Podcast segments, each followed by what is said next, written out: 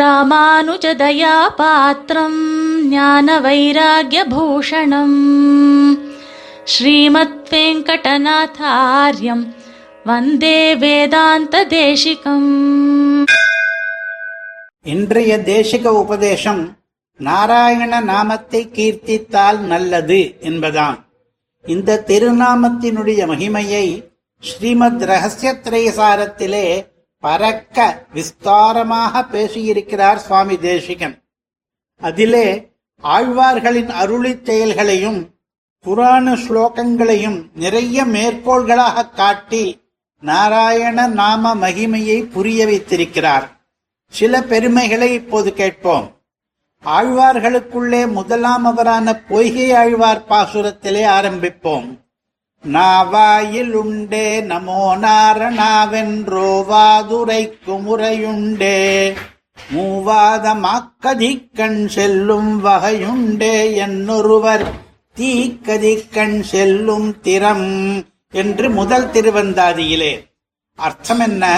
வாயில் நாக்கு இருக்கிறதல்லவா, நாராயணா என்று ஒரு பதம் இடைவிடாமல் சொல்லக்கூடியதாக இருக்கிறதல்லவா, அந்த பதத்துக்கு நல்ல கதியை தரும் ஆற்றல் இருக்கிறதல்லவா, இவ்வளவு இருந்தும் ஒருவன் தீகதிக்கு போகிறான் என்றால் அவனுடைய திறமை வியக்கத்தக்கது. மிக எளிய உபாயங்களையும் விட்டுவிட்டு தான் அழிந்து போவதற்கு தனி திறன் தேவைப்படும் தானே. இதே கருத்தை விளக்குகிற ஒரு சம்ஸ்கிருத ஸ்லோகத்தை சுவாமி தேசிகன் மேற்கோளாக காட்டியிருக்கிறார். நாராயணேதி சப்தோஸ்தி வாகஸ்தி வசவர்த்தினி ததாபி நரகே கோரே பதந்தீத்யே ததத்புதம். நாராயணா என்கிற பதமும் இருக்கிறது, அதை சொல்லக்கூடிய வாயும் தன்வசத்திலே இருக்கிறது. இவ்விரண்டும் இருந்தும் கூட சில பேர் கோரமான நரகத்திலே விழுகிறார்கள் என்பது ஆச்சரியமாக இருக்கிறது என்று இந்த ஸ்லோகத்தினுடைய அர்த்தம். இரண்டுமே, அதாவது இந்த சம்ஸ்கிருத ஸ்லோகம் பொய்கையாழ்வார் பாசுரம் என்கிற இரண்டுமே துவாபர யுகத்தவையாக இருக்கக்கூடும். அடுத்ததாக பெரியாழ்வாருடைய பாசுரம் கலியுகத்திலே. இவர் நாராயணனுடைய தாய் நரகத்துக்கு போக மாட்டாள் என்று பத்து பாசுரங்களிலே திரும்ப திரும்ப சொல்லுகிறார். ஆனால் எந்த நாராயணனுடைய என்பதை சொல்லவே இல்லை. எந்த ஊரில் ஆனாலும் எந்த குலத்தில் ஆனாலும் எவனுக்காவது நாராயணன் என்ற பெயர் அமைந்ததானால் அவனுடைய அன்னை நரகம் போக மாட்டாள் என்கிறார். ஏன் என்ற காரணத்தை சொல்லவே இல்லை. நம்முடைய ஊகத்துக்கே விட்டு விடுகிறார். எதனாலே நாராயணனுடைய அம்மா நரகத்துக்கு போக மாட்டாள்? எல்லா அம்மாக்களும் தம்முடைய செல்ல பிள்ளைகளை அடிக்கடி பெயரிட்டு அழைப்பார்கள். அதனால் நாராயணனுடைய அம்மா அடிக்கடி நாராயணா நாராயணா என்பாள். அவள் அழைத்தது பகவான் ஸ்ரீமன் நாராயணனை கிடையாது. இருந்தாலும் கூட நாராயணா என்று அவள் கூவியது பலன் கொடுத்தே தீரும். அவள் அறியாமலும் அவளுக்கு புண்ணியம் கூடும். ஆகையால் நம் மகத்து குழந்தைகளுக்கு பெருமாள் பெயர்களை வைப்பது நல்லது என்று பெரியாழ்வாருடைய அறிவுரை. இதோ அவருடைய பாசுரம். காசும் கரையுடைக்கு உரைக்கும் அங்கோர் கற்றைக்கும் ஆசையினால் அங்கவத்த பேரிடும் ஆதர்கள் கேசவன் பேரிட்டு நீங்கள் தேனி திரும்பினோ நகஜகன் நாரணன் தம்மன்னை நரகம் புகாள். இதே ரீதியிலே பத்து பாசுரங்கள் ஒவ்வொன்றின் முடிவிலும் நாரணன் தம்மன்னை நரகம் புகாள். வேறேதோ எண்ணிக்கொண்டு நாராயணா என்று சொன்னாலும் அதற்கு புண்ணியம் உண்டு என்று நீதி. அடுத்த ஆழ்வார் பாசுரம் பகவானிடமே மந்திரோபதேசம் பெற்ற திருமங்கை ஆழ்வாருடையது. குலம் தரும் செல்வம் தந்திடுமடியார் படுதுயரா எனவெல்லாம் நிலந்தரம் செய்யும் நீழ்விசும் பருளும் அருளொடு பெரி நிலமளிக்கும் வலந்தரும் மற்றும் தந்திடும் பெற்ற தாயினுமாயின செய்யும் நலந்தரும் சொல்லை நான் கண்டு கொண்டேன் நாராயணா என்னும் நாமம். நல்ல குலம், செல்வம், துக்க விமோச்சனம், ஸ்வர்க்கம், அபவர்க்கம், பலம் முதலிய எது வேண்டுமானாலும் அதை தரவல்லது நாராயண நாமம். பெற்ற தாயானவள் தன்னுடைய குழந்தைக்கு பண்ணுகிற நன்மைகளை விட அதிகமான நன்மைகளை தரவல்லது நாராயண நாமம். பெற்ற தாயினும் ஆயின செய்யும்.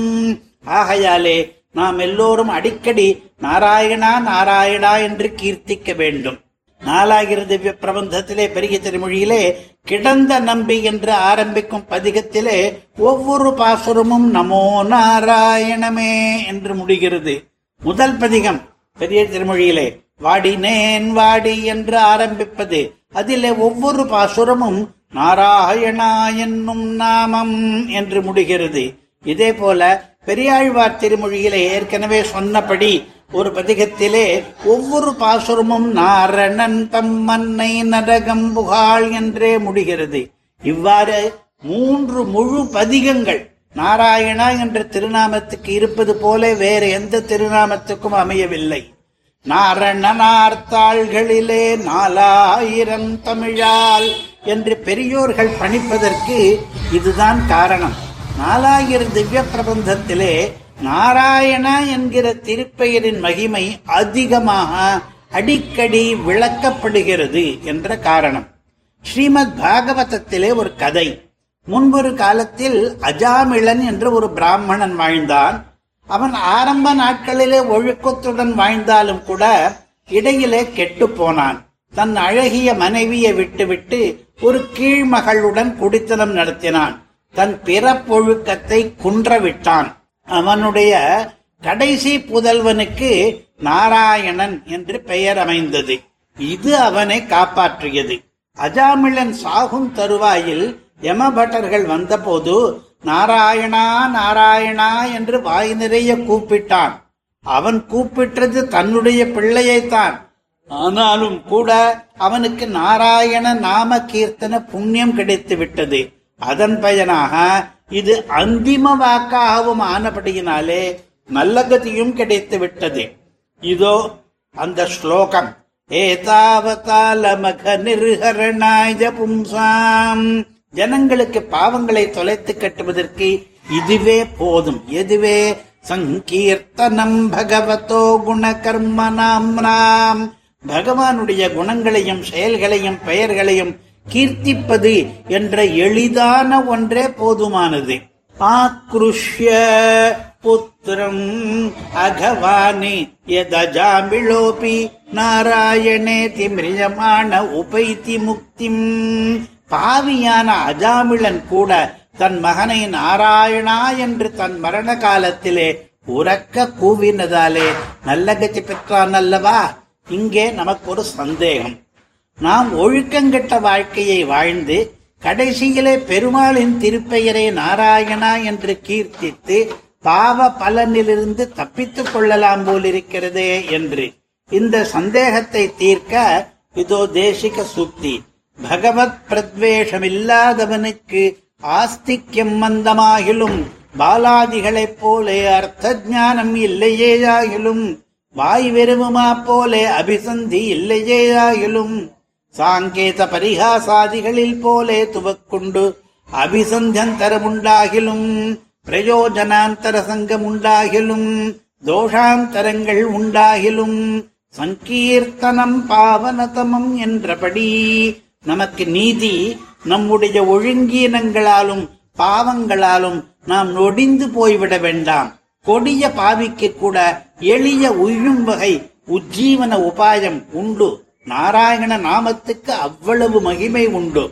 இன்னொரு புராண ஸ்லோகத்தையும் தேசிகன் உதாகரித்திருக்கிறார். ஆர்த்தாவிஷண்ணா சிதிலாஷ்டபீதா கோரேஷு சவ்யாதிஷு வர்த்தமானா சங்கீர்த்திய நாராயண சப்த மாத்திரம் விமுக்த துக்கா சுகினோ பவந்தி. நாம் நித்தியம் அனுசந்தானம் பண்ணுகிற பஞ்சாயுத ஸ்தோத்திரத்து கடைசியிலே இது வருகிறது. இதனுடைய அர்த்தம் நமக்கு மிகவும் ஆறுதல் அளிக்கிறது. துன்புறுபவர்களும் தளர்ந்தவர்களும் பயந்தவர்களும் நோய்வாய்ப்பட்டவர்களும் நாராயணா என்கிற சொல்லை மட்டும் சங்கீர்த்தனம் பண்ணி துன்பங்களிலிருந்து விடுபட்டு சுகம் பெறுகிறார்கள். நாராயணன் என்கிற திருப்பெயருக்கு நிறைய உள்ளர்த்தங்களை எல்லாம் விளக்கியிருக்கிறார் சுவாமி தேசிகன். அவையெல்லாம் நமக்கு தெரியாவிட்டாலும் பரவாயில்லை. அந்த சப்தமே போதுமானது நம் துயரை துடைத்தெறிவதற்கு நாராயண சப்த மாத்திரம். எனவே நாம் எல்லோரும் நாராயணா நாராயணா என்று உச்சரிக்கிற வழக்கத்தை ஏற்படுத்திக் கொண்டு உய்ய வேண்டும்.